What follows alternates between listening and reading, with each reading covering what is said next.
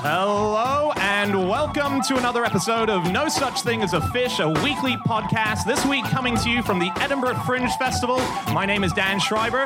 I'm joined by three other QI elves. Please welcome to the stage. It's Andy Murray, Anna Ptaszynski, and James Harkin.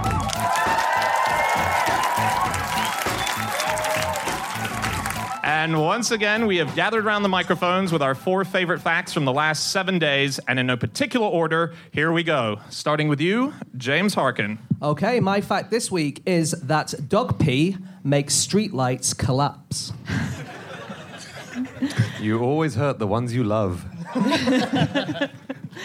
How does it do that? Uh, well, it's urea that you get in uh, dog pee, and it's corrosive. And um, all over the world, streetlights are falling down due to dog pee. There was a report that came out in San Francisco. They were just keeling over these lampposts. The pee was really ruining them. And this is a quote from them We encourage people and dogs alike to do their business in other places, like a proper restroom or on one of our fire hydrants. the idea of the um, fire hydrants is they're made out of cast iron, so they won't corrode. okay. But I didn't know that uh, that people pissing on lampposts was a thing. I've Where have you been doing it? I, I don't know. I've been clearly wasting my time.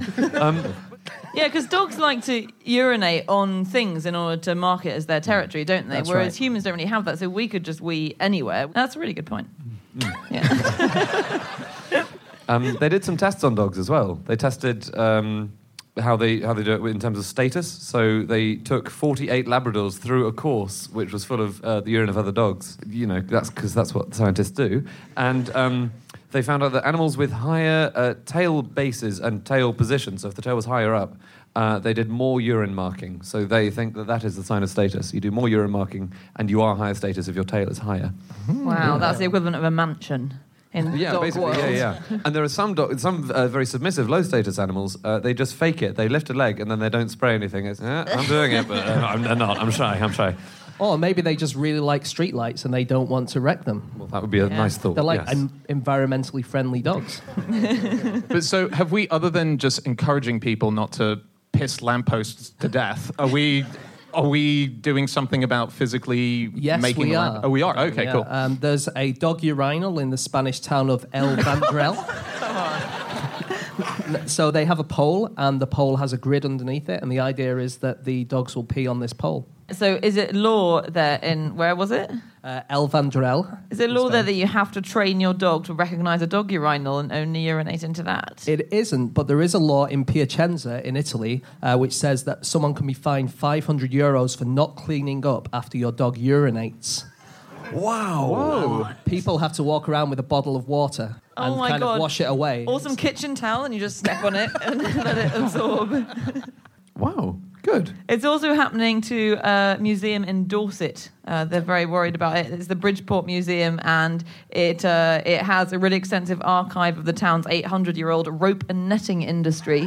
and this museum is now being eroded by dog urine, and they've had to release statements The saying museum Whole is- museum. the fo- the entire museum. So they just attack the wall right around, Yeah. and then. I mean, this is a great way of taking over somewhere eventually with war. Just weighing on it.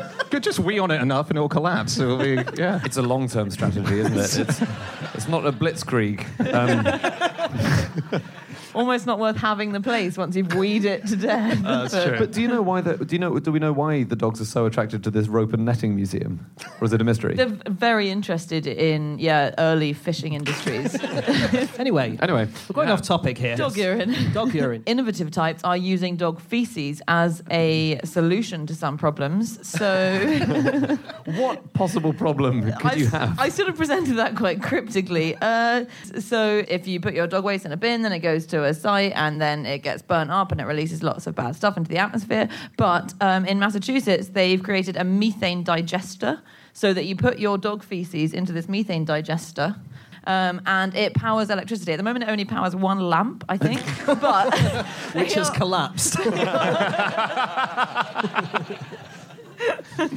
but they are working on it. wow. The- okay, there is a feces-powered lamp in London, a street light, a human yeah. Feces-powered. Really? Yeah, and it's uh, right. It's really near the QI offices in Covent Garden. It's by the Savoy Hotel. I can't believe people noticed me doing that. Embarrassing. um, and um, they used to have them. They used they used to be streetlights which burned off the uh, the gas from the sewers. So the uh, the the gases would, would come up these pipes and into the, they'd just be burned off at the top. And there's only one still working, but it's called the oh, what's it called? The Carting Lane uh, Patent Sewer Ventilating Lamp. That's what it's called. It still works. Wow. Um, so lamps in London. Speaking of which, uh, there are 1,500 gas lamps in London that are still powered by gas, and there's a team of five people who work for British Gas apparently, and they are employed to go around London every night and wind up these gas lamps. So they don't actually light the fire; they wind up a clock thing um, which ignites the gas lamp on the inside, and they climb ladders and go up there and do that every single night. You'll see them. I have never lamps. seen them. You aren't looking up, James. You've got to start looking up. Um, Isn't that cool? They call themselves the guardians of the lamps. nice. British gas employees. Yeah, Nice. pretty cool. Um, I've discovered a really great place to buy urine online. Um,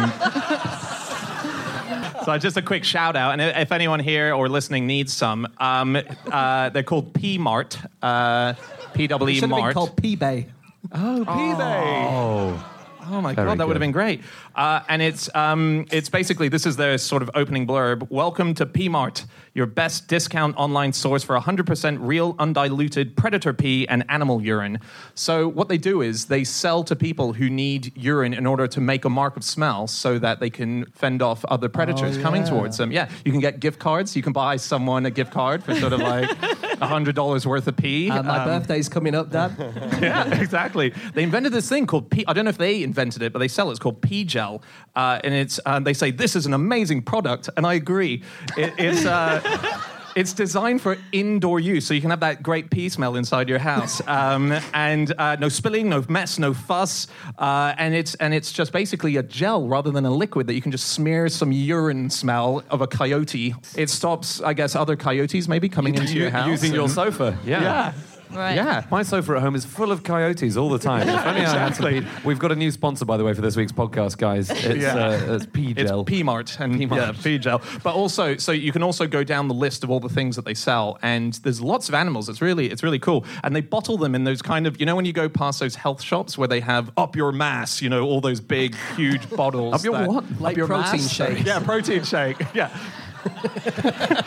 so there's there's lots of different animals. My favorite one that I saw is that you can buy uh, one gallon of pure black bear urine. a gallon. A gallon. That's what How I thought. How long must it take a bear to produce a gallon of urine? I Quite a know, and, and straight into the thing as well. It's Yeah. like- must be a nightmare. That could take down a building. yes. Yeah. Um, have you heard of uh, white-footed sportive lemurs? I haven't. No, neither had I until until I found this out. Um, so they're they're a kind of lemur, and they're really antisocial. In fact, they actively avoid each other, and um, they go to great lengths to not see their their mates or their family members or anyone else. Um, and they only communicate using their communal toilets. That's what they do. what? So they do- they go, they leave a scent mark. Is it like writing little comments on the toilet wall? or- Yeah, basically, yeah, yeah. And they just go and they say, "Oh, good, uh, good, um, you know, mum was here or whatever." And then That's what I've seen. Your mum was here.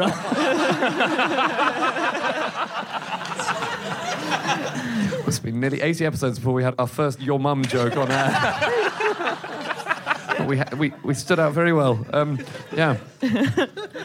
Other uses, good uses for urine, um, which has backfired in this case actually. But a family in Bristol who tried to lure back a lost dog by leaving a trail of their own urine on the streets near their home have been criticised by the local council. Criticize is such a nice word. what did they?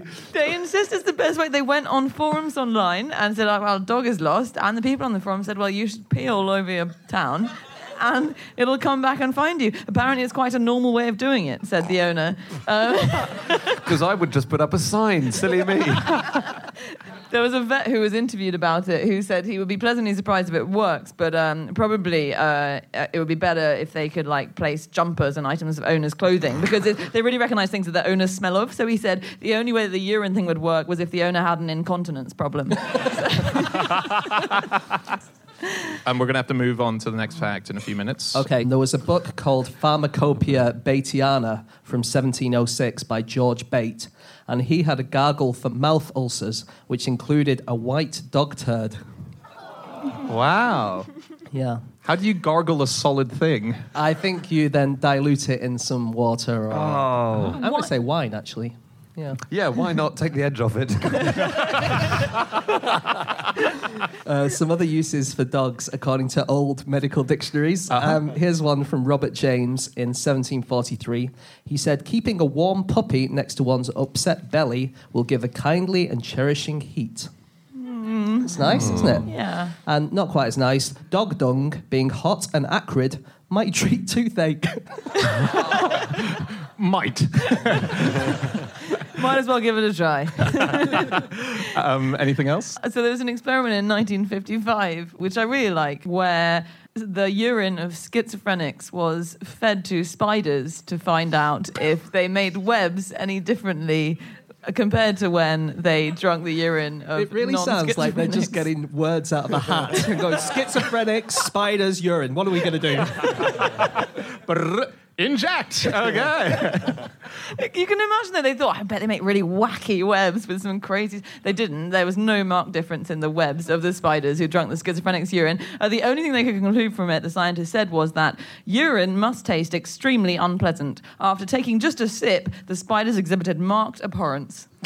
so, if I was a spider, I would have made a web which just said "screw you" in the middle of it. Um, okay, let's move on to our next fact. Time for fact number two, and that is my fact. My fact this week is that after the button was invented, it took more than 1,000 years for someone to invent the buttonhole.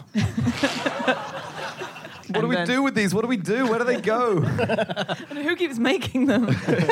And they were doing things like, well, I guess we'll just uh, we'll just latch a bit of string around it. That might be the way. Just no one thought to have created the buttonhole, and eventually, and I love that that must have been the biggest innovation of its day. Just a little slit in the bit of clothing.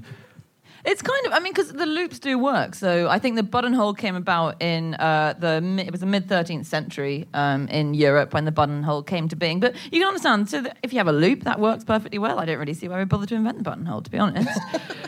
True, and they have to be reinforced as well because you can't just cut a hole in your clothing because then that'll that'll widen and that eventually it'll be no good for a button. So they, they do have to be reinforced, guys. And that public service announcement was brought to you. Um, yeah, and they were used for decoration as well, weren't they? Because they were really Yeah. ornate and, and whatever. Um, there was uh, apparently really expensive as well. According to Franco Jacassi, who is the world's biggest button collector, Wait, wait, wait, wait, wait. Does he have the world's largest collection of buttons, or is he the world's biggest button collector? he has three buttons, but he's eight foot six. um, he said that there was a time when the buttons were so expensive you could pay off a debt by plucking a precious button from your suit and giving it to someone. Wow. It's great, isn't it? That's really cool. Yeah. There's a really, really good article about buttons on slate.com if you want to go there afterwards for more button stuff. Um, Go on. The, the, the quote is A button packs an extraordinary amount of information about a given time and place, its provenance, onto a crowded little canvas. Children learn to button and unbutton early in life, and they keep doing it until they're dead.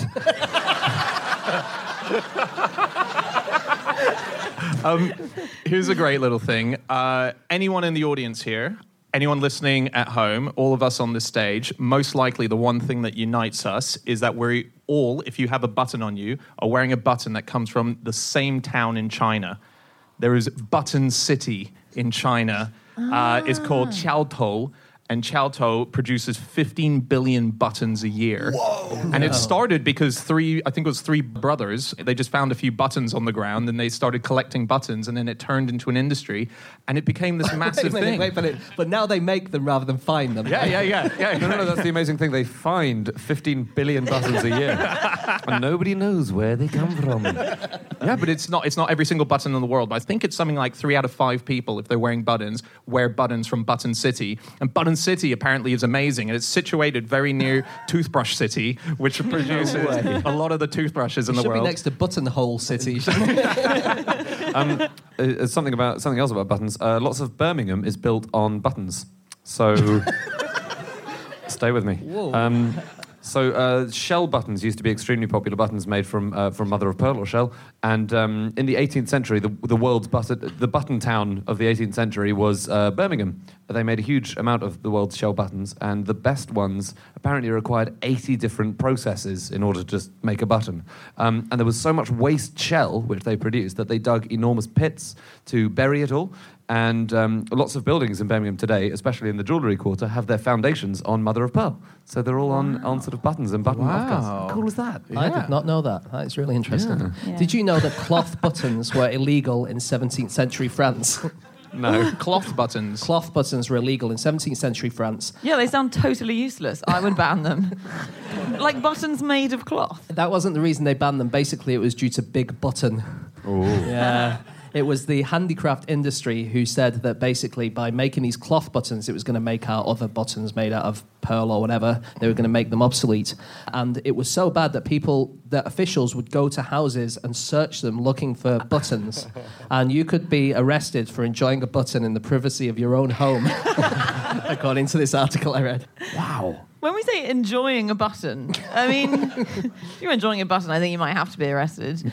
Um, there was so a button alternative since uh, we didn't really figure out the button buttonhole thing in uh, ancient Greece and ancient Rome was the fibula, which was a forerunner of the safety pin. It essentially worked exactly like a safety pin, and they had these in ancient Greece and Rome, and that's an example of one of these things which I love, which is an invention that vanished for about two thousand years, um, and the safety pin resurfaced in. Oh, so they had safety pins in ancient Greece. Yeah, yeah, yeah. Do, that's why they did up their tunics. The guy who invented the modern um, safety pin was called Walter Hunt, I think, and he sold his patent for four hundred dollars because he had um, he had like a gambling debt or something. So he sold his patent so that he could pay off his debt because he thought, oh, it's a safety pin, it's nothing, it's not really important.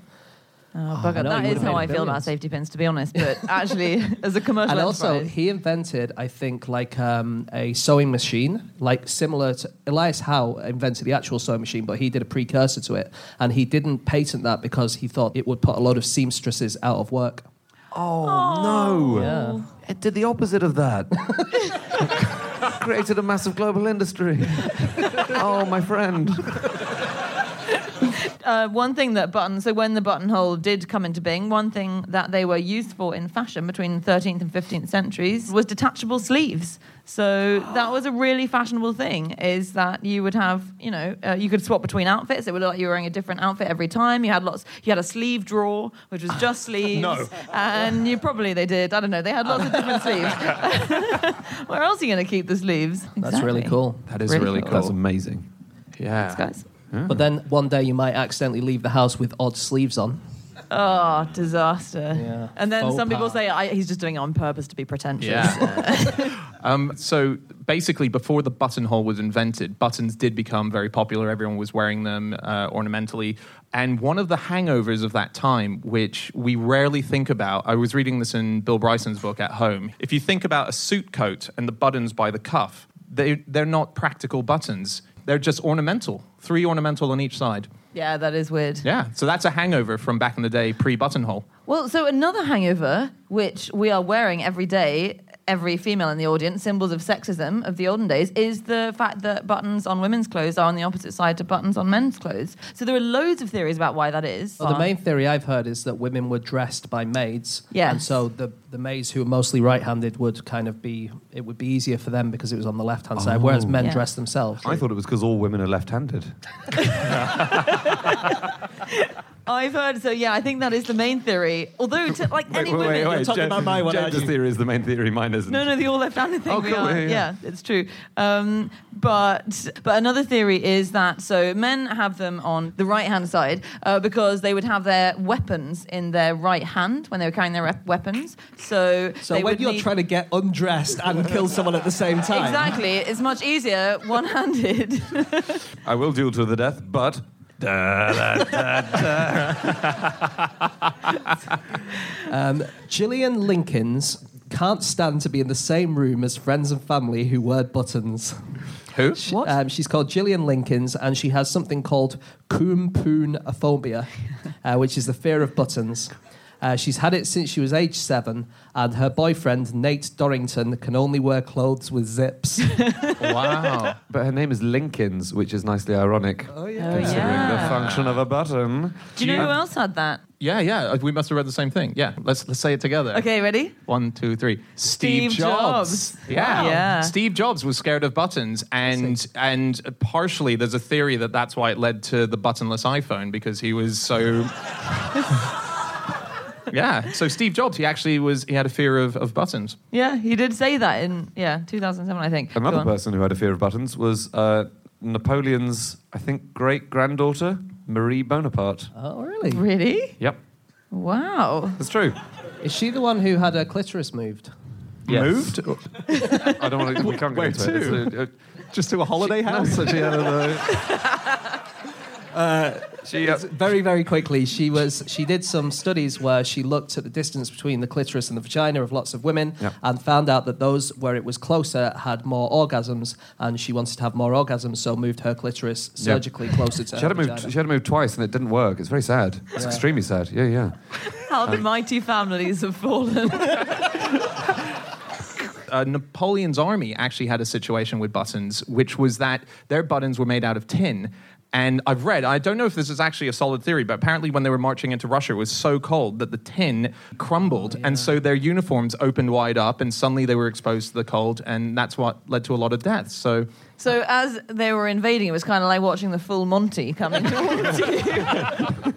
Um, th- I've, I've read that theory. I'm, I've read different things about it, though. I've, read, Uh-huh. I've read people contradicting it and people saying, yes, no, it's definitely it. So, yeah, I'm not sure. I'm going to have to move us on. No worries. Anyone else got something?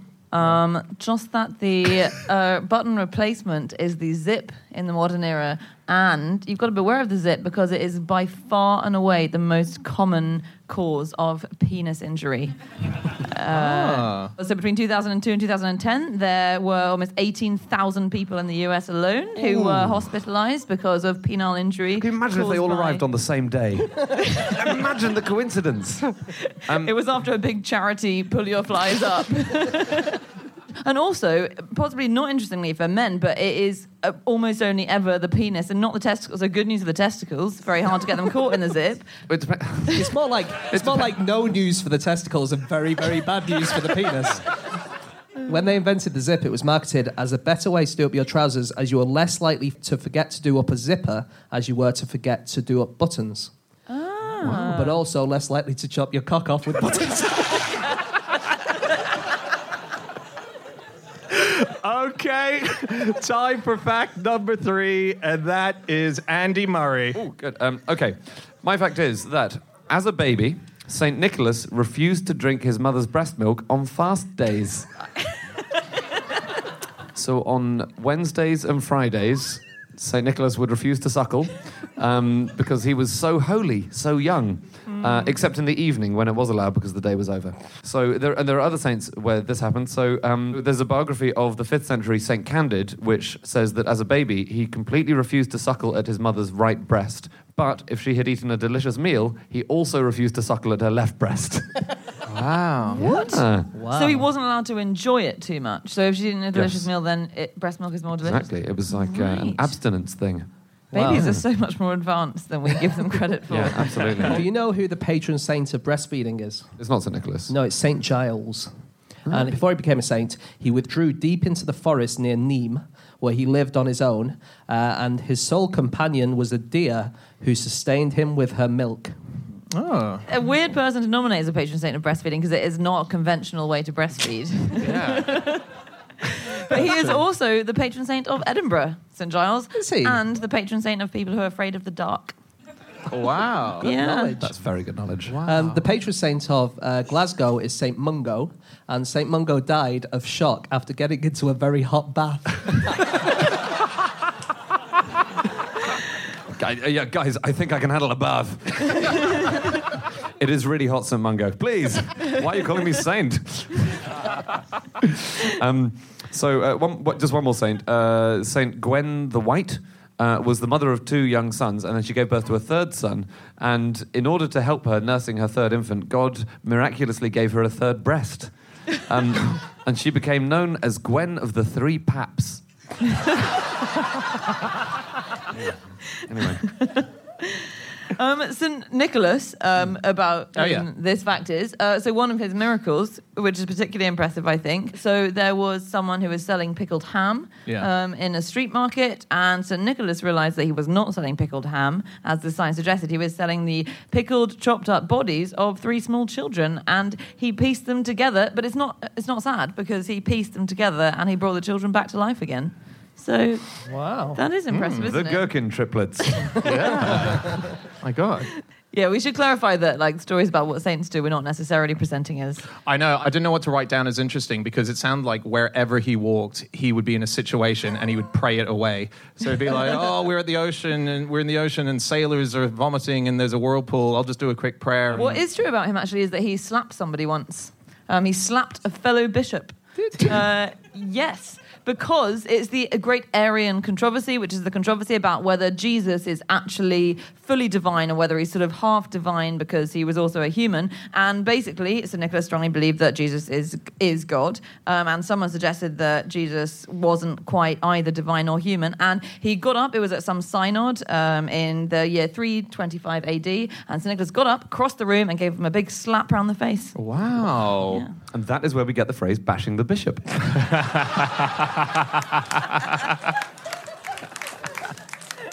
um, So, yeah, I'm not sure. Like you're saying that saints didn't do these things. Is that sacrilegious in any way? For instance, um, there are a few saints who um, were decapitated and carried their own heads. So you're saying that that didn't happen as well? No, I, I definitely am not saying that. Saint Jean of La Jara, who carried his own severed head and threw it into the Rhone.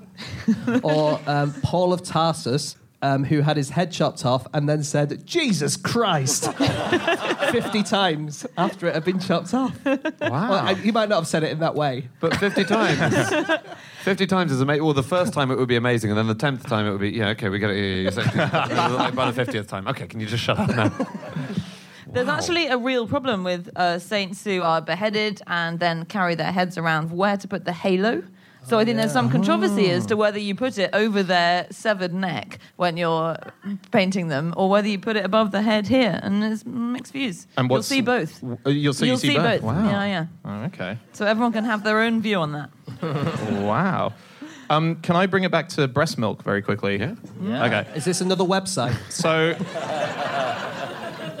so I found a great place to buy breast milk online. So onlythebreast.com, and there's genuinely been simply the breast. I know it should have been right. what?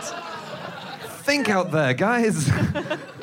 And this is uh, this is a genuine place where people trade breast milk online, and you have all sorts of categories, subcategories of types of breast milk that you can buy and have shipped to your house. You can have zero to two months. Uh, there was fresh breast milk on demand, uh, special diet brackets vegan, etc. And then the final one is willing to sell to men. yeah, pretty disgusting, I have, right? I've heard, I don't know if this is true, that bodybuilders like to have breast milk because their theory, and apparently this is complete rubbish, but their theory is a baby goes from really small to quite big in a really small amount of time. so surely the same will happen to my muscles. Uh, do you want to combine it, marrying the two together, uh, saints and breast milk? Oh, yeah. Uh, have you heard of the miracle of the lactation of St. Bernard? Um, this is where St. Bernard was uh, praying, and the Virgin Mary, Virgin Mary uh, while he was praying, sort of sprinkled some milk uh, on his lips, for, as in her own breast milk. Um, and there are other depictions of it which are quite impressive. So I'm quoting directly from the, the Wikipedia article about the lactation of St. Bernard. In art, he usually kneels before a Madonna lactans, a breastfeeding Madonna, uh, and as Jesus takes a break from feeding, the Virgin squeezes her breast and he is hit with a squirt of milk, often shown travelling an impressive distance. That's true. It is across a room that uh, it's Wow. depicted. It's medieval artworks that you get this in. Yeah. Yeah. Well, men can lactate, can't they? Yep. Because Yes. you can. I think we've discussed this before. If you massage your nipples enough as a man, then you can bring it on. Did you ever do that experiment, Andy? Or was it Dan who was going to do it? I did have a go, yes. Uh, yeah. And was it successful? Not a dribble, nothing. I'm uh, furious. I spent weeks. Looks so weird on the train. Research. Just doing some research. Yeah, no, uh, no, no, not a drop yet. Okay, Um, well, yeah. keep trying. Oh yeah, I'm not giving up. Keep it up. Uh, do you want to hear about Saint Philip Neri, um, who's known as the humorous saint? Oh, yeah, is this like, oh, I've got a really funny mate? Yeah. yeah, you got to meet him. Funny Mike. It really is like that. It's so sad. Um, his basically all he did that was funny is he once shaved off half his beard as a way of poking fun at himself. Uh, and he also liked to wear a cushion on his head. How come? And he's doing his debut solo hour at C venues. Um, So he was sainted for that. Is that? And he must have done some other stuff. I don't know. It was very much easier back then, wasn't it? We're gonna have to move on very soon. Can I just tell you very Yeah. quickly about the infancy gospels of Jesus? Because as a, another young, uh, more than a saint, he was a Jesus, wasn't he? Um, so, but um, there are lots of uh, there are some second century sources which describe what Jesus did as a very very small boy when he was about five years old, and they're really amazing because uh, they're very different to the Gospels. Um, so when he was five years old, he gathered together separate rivers uh, which had all been disparate pools of water, and he gathered them into a single pond and he cleaned it up, and then a boy ruined them by um, sort of sweeping them apart with a broom. So Jesus made immediately just made the boy withered. And then, then there was another time when a boy bumped into him, and he, Jesus immediately kills him. Wow. Oh my God. And the parents of the boy who Jesus has killed go to Joseph saying, um, Your son's killed our son. so Jesus simply struck blind all of his accusers. and then Joseph sort of boxes his ear and tells him off. Wow. yeah. Infancy Gospels, look them up, they're really good. Um, okay, it's time for our final fact, and that is Ptaszynski. Uh, yeah, my fact is that uh, when Ronald Reagan left office, he left a note on the White House lawn for the squirrels, warning them to beware of George Bush's dogs. yeah, it's quite sweet, isn't Very it? sweet. Yeah, but also he's assuming that squirrels can read. Is he? Yeah, I mean, he wasn't the sharpest tool in the shed, but uh, he was very fond of the squirrels. And sadly, George Bush recounted later that uh, it did absolutely no good because their dog Millie beat the heck out of those squirrels whenever he could, she could.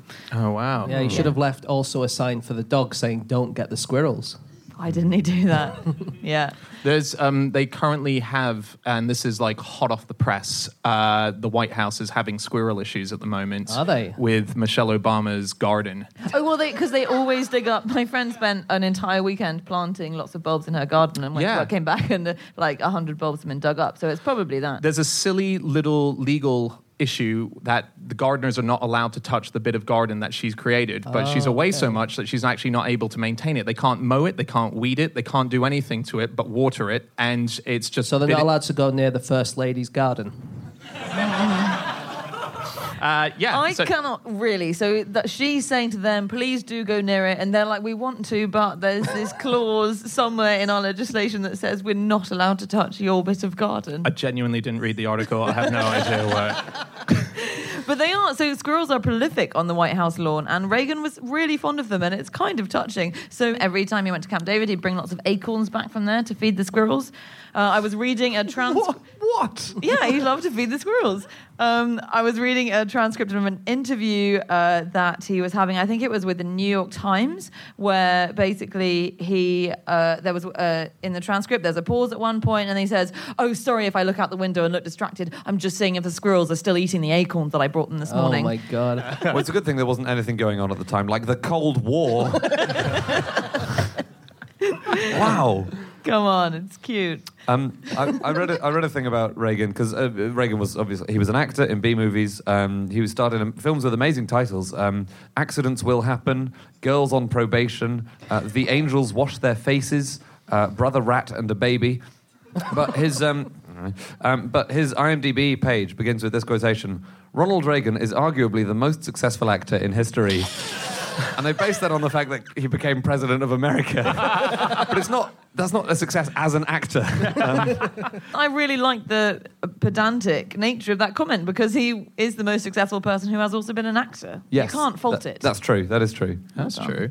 The- did you guys know that uh, it is because of him that we have blue jelly beans? No, I, no. I didn't even know we had blue you can jelly always beans. Actually, feel the Yeah. skepticism emanating. from- I know the whole room goes. It's not true, is it? Um, It's true. Uh, he uh, it was for his inauguration. So basically, he was a massive jelly bean lover. The reason he was a massive jelly bean lover uh, is because he had a huge pipe smoking habit and he hated it. And he didn't want to smoke anymore. The only thing that would stop him from uh, having any nicotine Yeah. would be to have a jar of jelly beans. And often, if you look at photos of Ronald Reagan in all the meetings that he's in, there's a big jar of jelly beans next to him. Wow. And so he loved licorice. That was his favorite uh, type yeah. of jelly bean. But for the inauguration, because Jelly Belly caught onto it, they thought we're going to create one. We don't have a blue one for the red, white, and blue. And so they created it. And so, yeah, Ronald Reagan. Wow, that is really interesting. Thank you. One thing he didn't like was Brussels sprouts. Uh, he once did a trip to England and he was fed so many Brussels sprouts during his trip that he swore off them for the rest of his life. But they told him they were green jelly beans, which they created in his honour. Yeah. Um, Yeah. You know, when he was an actor, so I was reading, he wr- actually wrote two um, autobiographies, but uh, his later one after he was president, he talked about when he was an actor and the fact that there was a lot of talk backstage about how small his head was. Um, and so he was there with this casting director who was saying, What are we going to do about Ronald's head? You could stand the actors slightly further away from him, and then it would match the size of their heads That's from really back there. Yeah. But then his body looks weirdly Giant, large. yeah, yeah. So it was decided that to be a successful actor, he had to have very wide collars to minimize his uh, shoulder width and have collars that were sort of open a little bit lower. So it looked like his head was a bit bigger, I guess, to you know increase the amount of skin exposure in the head area. so That's amazing. yeah, poor guy. Imagine he Yeah, was but he is the there- most successful actor of all time. Yeah. That is true. that is true. Who can forget watching Brother Rat and a Baby every Christmas? You know, he wrote his first autobiography 16 years before he became president. wow. in 1965 saying, and it was called "Where's the Rest of Me." Um, Does he talk about his head? Was his next autobiography called Here It Is? Very forward thinking. That's uh, he was once threatened by a guy who was going to attack him, and the way he was known as the Cat Man, and the reason was because he would send threatening letters, uh, but also pictures of cats to the president. Yeah. That is the precursor to the internet, I think. Lo- lots of purposeless abuse and then pictures of cats. And, and the other thing that Reagan started was the idea that whenever a president leaves, he always leaves a note for the next president. Uh, and he uh, wrote a note saying, Don't let the turkeys get you down to George Bush. Sorry, what is the relevance of the turkeys? the turkeys, as in the like the the press, the other countries. The the don't let the Oh, turkeys get you down. Wait, it's not about Turkey, is it? Because that's a very specifically racist thing to say when you're taking over the most powerful nation. No, this so this was discovered by Brad Meltzer. Um, not the not the uh, the fact that that note was left um, for Bush, but that Bush then said I left a note for Yeah. Clinton. And Brad Meltzer, he's a crime writer, political thrillers. Um, he then said, "This is apparently he thinks this is true. Wherever Ronald Reagan went, he had a briefcase with him and always carried a handheld gun on him." Okay. Ah. What's the opposite of a handheld gun?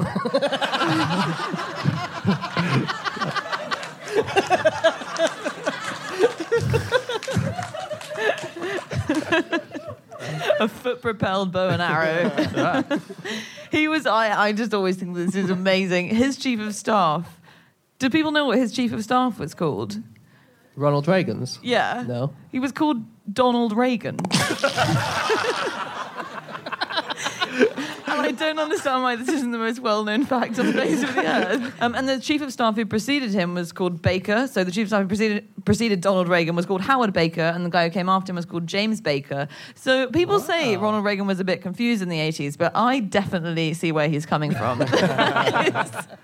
Um, annoyingly, we've uh, we're running out of time. In fact, Ah, we're on the time run out moment. So, any last facts? Um, very quick one about squirrels. Yeah, go on. Um, it used to be illegal not to report a grey squirrel in your garden. Really? Oh. Yep. I think that grey squirrels were brought to the UK by Benjamin Franklin. Uh, he brought squirrels over to the UK. Uh, according to News for Squirrels. Um, dot com, the blog. How many hits does it get? It's had a lot this week for me. Uh, male Cape ground squirrels have very big genitalia. Uh, the penises can be 40% the length of their body, and they can and do autofellate. yeah. And according to researcher Jane Waterman, they do it to clean their genitals. Sorry, what's unusual about any of this? I'm sorry, only 40% got it. Right, no, that is unusual.